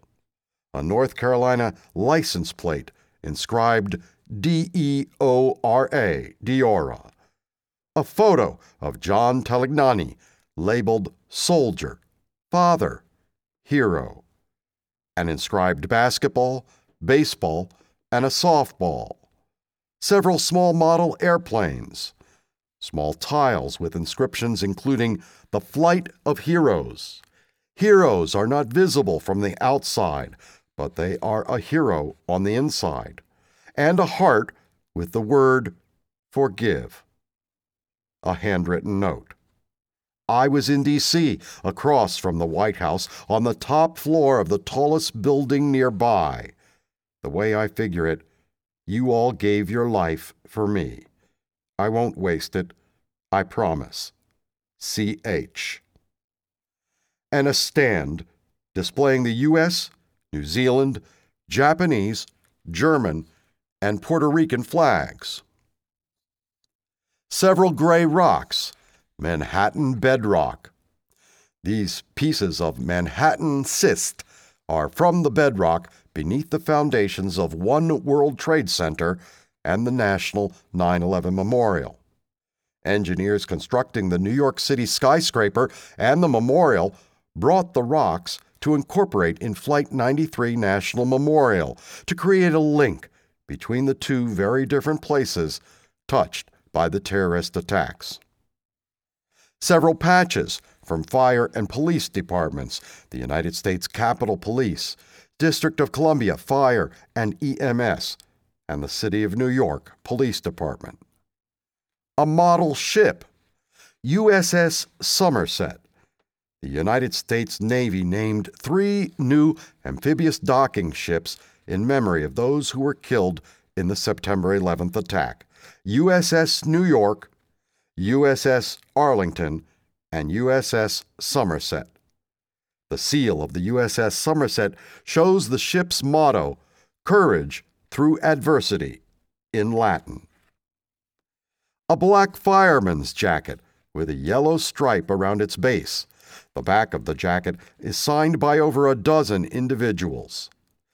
Shanksville VFD bunker coat. Shanksville Volunteer Fire Department was one of the first response units to arrive at the crash site on September 11th. Through the years, numerous volunteer firefighters have left bunker coats and helmets in tribute to Flight 93 a U.S. flag folded in a triangular shape and encased in plexiglass. Tribute flag. Many flags flown at specific locations and at special events have been presented to Flight 93. They are expressions of gratitude and respect for the passengers and crew members. The flag on display was flown at the U.S. Naval Base Guantanamo Bay, Cuba, over Camp Delta by the Joint Detention Group, Joint Task Force Guantanamo, Operation Enduring Freedom, in honor of the passengers and crew members of Flight 93. Several metal POW MIA bracelets.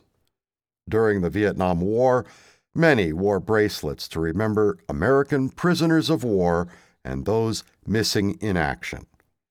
After September 11th, this practice was revived to remember those who were killed in the terrorist attack and soldiers and civilians who died in the subsequent fighting in Afghanistan and Iraq. A pair of military boots with crusted mud. Specialist Joel Hutchison, 10th Mountain Division, 1st Battalion, 87th Infantry Regiment, wore these boots during Operation Anaconda in Afghanistan from September 2001 to April 2002.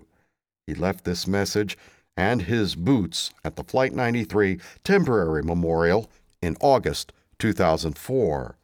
RIP Flight 93. Thank you for fighting back. Badges from the County Sheriff, Somerset County, Firefighter, Hickory Grove Fire Department, Oklahoma, Emergency Medical Services, and Chief, Ambulance Squad, Mont Alto, Pennsylvania. An inscribed tree branch. Thoughts carved in wood. A Pennsylvania State Police trooper carved this campfire stick as he passed the nights securing the wooded perimeter of the crash site in September 2001. Ten years later, the stick came back to the site as a tribute to Flight 93. The next section of our tour is the second side of Exhibit 5. 11. Exhibit 5B. You are at the second side of Exhibit 5. It displays the names of all the lives lost on September 11, 2001. At left, text on a tall panel reads Reminders to a Nation. Individual acts of remembrance have led to permanent memorials at the World Trade Center site, at the Pentagon, and here at the Flight 93 crash site. These memorials honor the nearly 3,000 lives lost that day. On September 11th, terrorism reached across oceans once thought to insulate the United States. In response, the U.S. led a coalition of international forces to Afghanistan and the Middle East. A worldwide search for Al Qaeda operatives resulted in the killing of Osama bin Laden in 2011. To uncover new threats and prevent acts of terrorism, U.S. and foreign nations now share intelligence and cooperate in unprecedented ways. A heightened awareness of terrorism is part of life in the 21st century. As the country adapts to this new reality, a common field near Shanksville remains a testament to the courage of 40 people and a reminder to an entire nation. The entire display to the right, but for three video monitors at the center, is a wall of names in small print. The names of all individuals who lost their lives during the attacks of September 11, 2001. The names are arranged alphabetically and grouped by the flights and buildings in which they perished, left to right, top to bottom. American Airlines Flight 11 United Airlines Flight 175, World Trade Center. American Airlines Flight 77, Pentagon. United Airlines Flight 93, a total of 2,977 people. The three monitors in the center display images of the memorials at the three crash sites. National September 11th Memorial the memorial at the site of the World Trade Center in New York City consists of two massive pools set within the footprints of the Twin Towers. Waterfalls cascade 30 feet to the base of each pool. Bronze panels surrounding the pools are inscribed with the names of the 2,983 people killed by terrorists in the attacks of February 26, 1993 and September 11, 2001. The memorial opened on September 12, 2011. Flight 93 National Memorial. The memorial is a designed landscape of more than 1,000 acres in the Pennsylvania countryside. From a hilltop overlook, 40 groves of trees lead to a walkway at the edge of the crash site. A white marble wall is engraved with the names of the 40 passengers and crew members killed in the attack. Their final resting place is marked with a large sandstone boulder. The memorial opened on September 10, 2011. National 9 11 Pentagon Memorial. The memorial at the Pentagon in Arlington, Virginia consists of 184 stainless steel and granite benches, each cantilevered over a lighted pool of flowing water. The age and location of each victim at the time of the attack is conveyed through the design. military, and civilian employees, and the passengers and flight crew who lost their lives in the attack are honored. The memorial opened on September 11, 2008. The next section of our tour is the Overlook Window and Conclusion. 12. Overlook Window and Conclusion. At the far end of the center, a glass wall overlooks, to the right, the crash site and the wall of names. From a position at the glass wall, you will see the direction of the flight path of Flight 93 moving from right to left. The crash site is in front of a heavily wooded field, about 200 feet beyond a sloping black wall. The site includes the remains of a hemlock grove damaged by the crash of Flight 93. At the base of the grove is a light brown boulder, approximately 10 feet wide by 4 feet tall, which marks the crash site. The wall of names encompasses 40 inscribed white marble panels honoring the passengers and crew. The names of Flight 93's passengers and crew are carved into the marble panels. The panels are set on an angle. The angle of the wall and the black granite walkway mark a portion of the flight path. A low black wall and walkway stretches leftward from the wall of names to a concrete and glass visitor shelter. Along the wall, commemorative mementos have been placed in these areas by visitors to the site.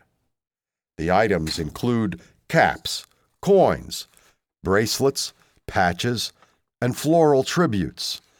On the opposite side of the walkway, benches are provided as places of rest and contemplation. The walkway reflects the tilted rectangles that serve as a theme for the site's design. In the distance, tree covered rolling hills grace the surroundings. For more information, please ask a park staff member. They will be happy to assist. They can also direct you to a tactile, braille labeled map of the entire Flight 93 Memorial site. This concludes our tour of the Flight 93 National Memorial. Please be sure to return your audio player to the information desk in the Visitor Center. Park staff will assist you and help with any information you may need to further explore the Visitor Center and the memorial's surrounding area. To learn how you can be a part of the historic effort to preserve the memorial, please visit www honorflight93.org. For additional information about the site, please visit www.nps.gov slash FLNI. We hope you've enjoyed your audio described tour of the Flight 93 National Memorial and invite you to return again soon. Please be sure to return your audio tour player to the information desk.